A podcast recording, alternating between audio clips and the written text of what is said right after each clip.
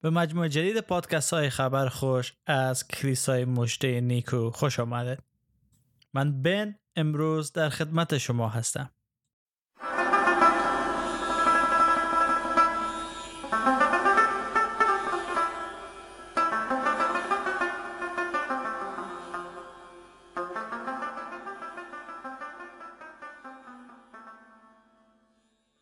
در سری جدید پادکست های خبر خوش از کلیسای مجده نیکو تلاش ما همواره بری بوده تا موضوعات مهم ایمان مسیحی را مورد بحث قرار بدیم تا باشد که شما عزیزانی که با مسیح عیسی خداوند آشنا هستید و قلب خود به او سپردین در ایمان خود رشد کرده سمر بیارن و به صورت و شبیه یگان فرزند خداوند در بیاین.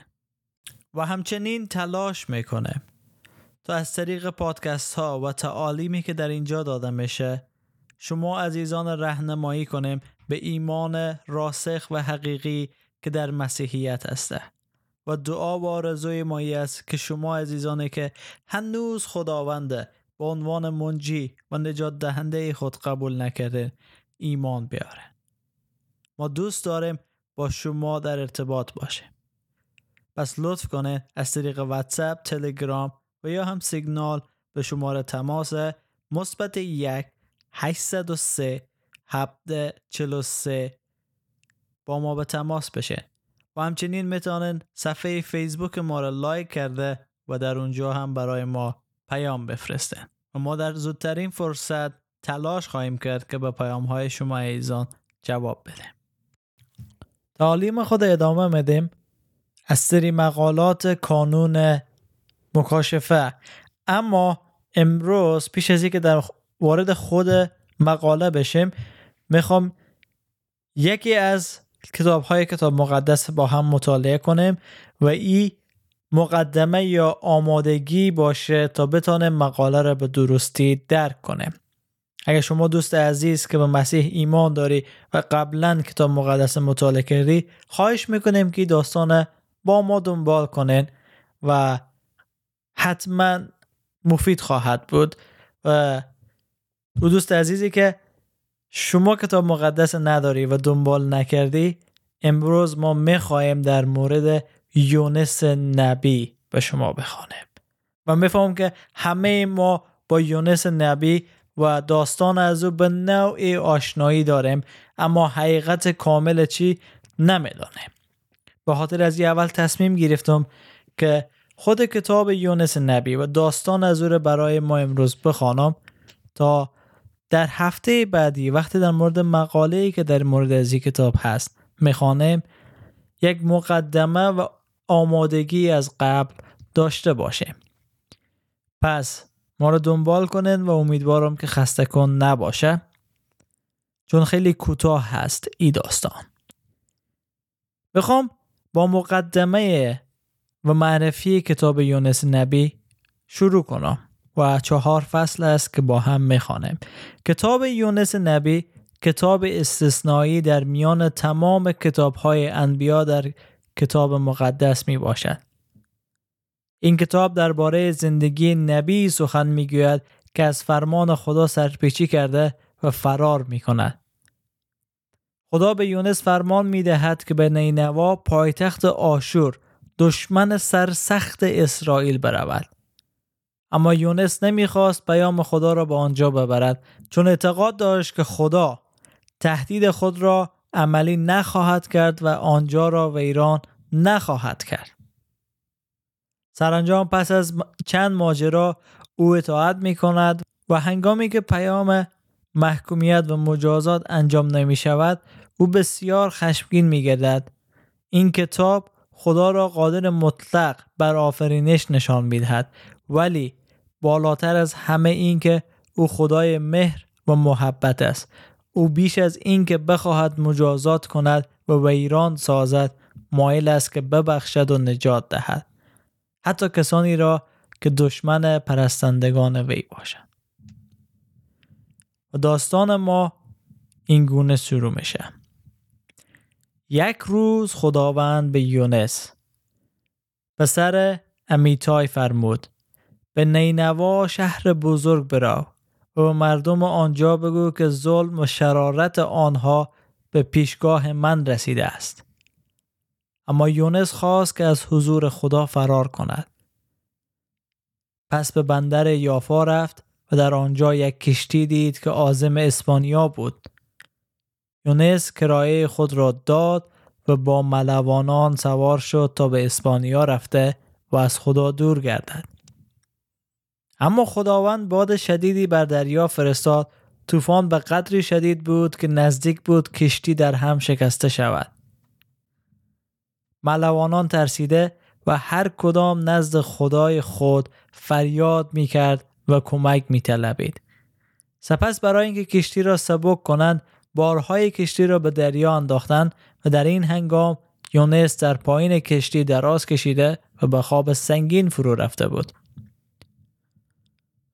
ناخدای کشتی او را دید و گفت چرا خوابیده ای؟ بلند شو و نزد خدای خود دعا کن.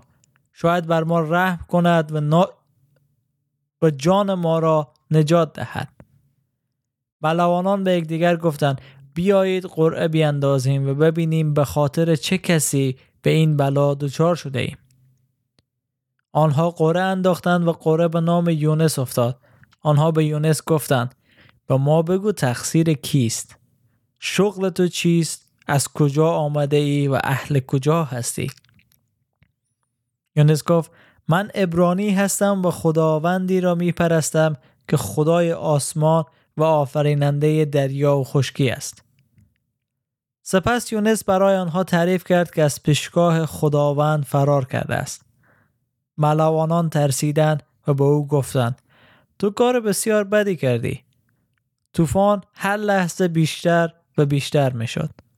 بنابراین ملوانان از یونس پرسیدند ما با تو چه کار کنیم تا دریا آرام شود یونس گفت مرا بردارید و به دریا بیندازید تا دریا آرام شود زیرا می‌دانم که این تقصیر من است که شما گرفتار این طوفان شده اید. اما ملوانان با تمام قدرت خود کوشش می‌کردند پارو بزنند و کشتی را به خشکی برسانند. اما طوفان هر لحظه شدیدتر می‌شد و آنها نمی توانستند کاری بکنند. پس به پیشگاه خدا دعا کرده گفتند ای خداوند ما را به خاطر این مرد هلاک نکن و ما را مسئول مرگ او نساز. چون ما گناهی نداریم بلکه همه این وقایع طبق اراده تو بوده است سپس یونس را برداشتند و به دریا انداختند در همان لحظه دریا آرام شد ملوانان به خاطر این اتفاق از خدا ترسیدند و برای او قربانی کرده و هر کدام نظر بود تا او را خدمت کنند. دستور خدا یک ماهی بزرگ یونس را بلعید و یونس مدت سه شبانه روز در شکم ماهی بود.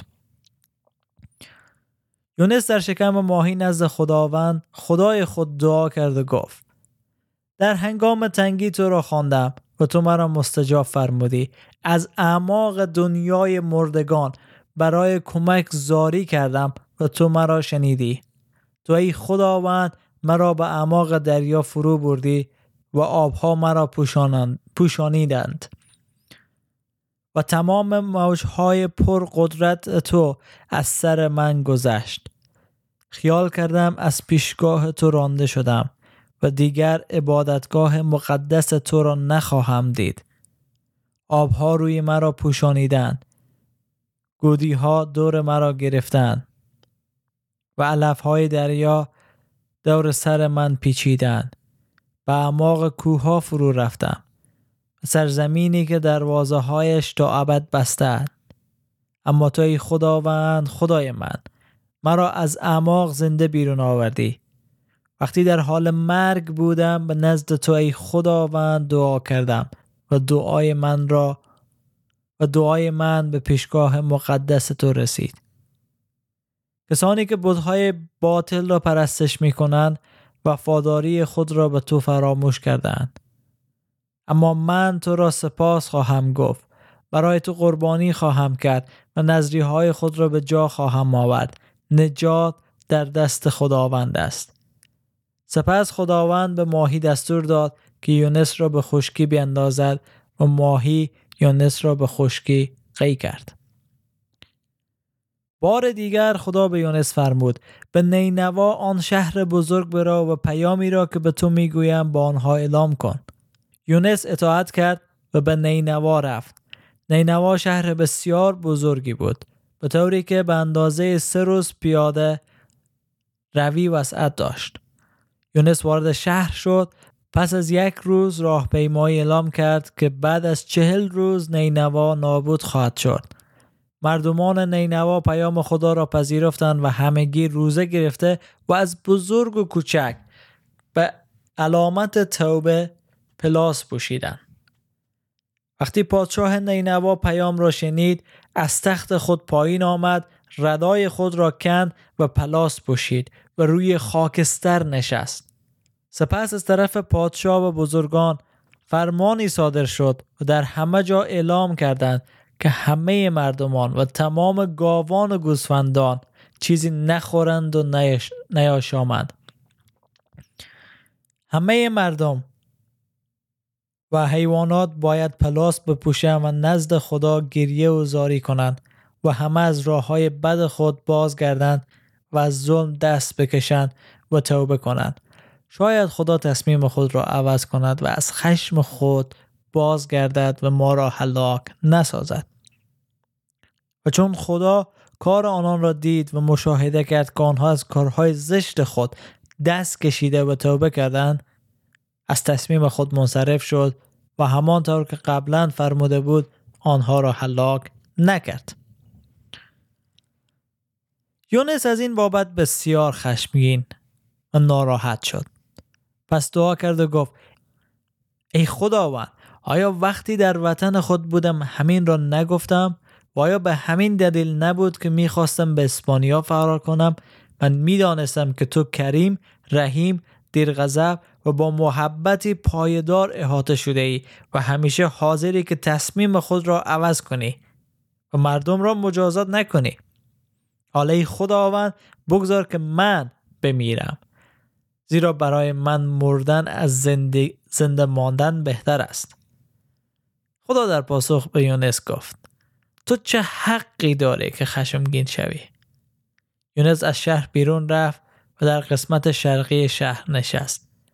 در آنجا سایبانی برای خود ساخت و زیر سایش نشست و منتظر این بود که ببیند برای نینوا چه اتفاقی میافتد. پس خدا در آنجا کدویی رویانید تا بر یونس سایه بیاندازد که راحت تر باشد.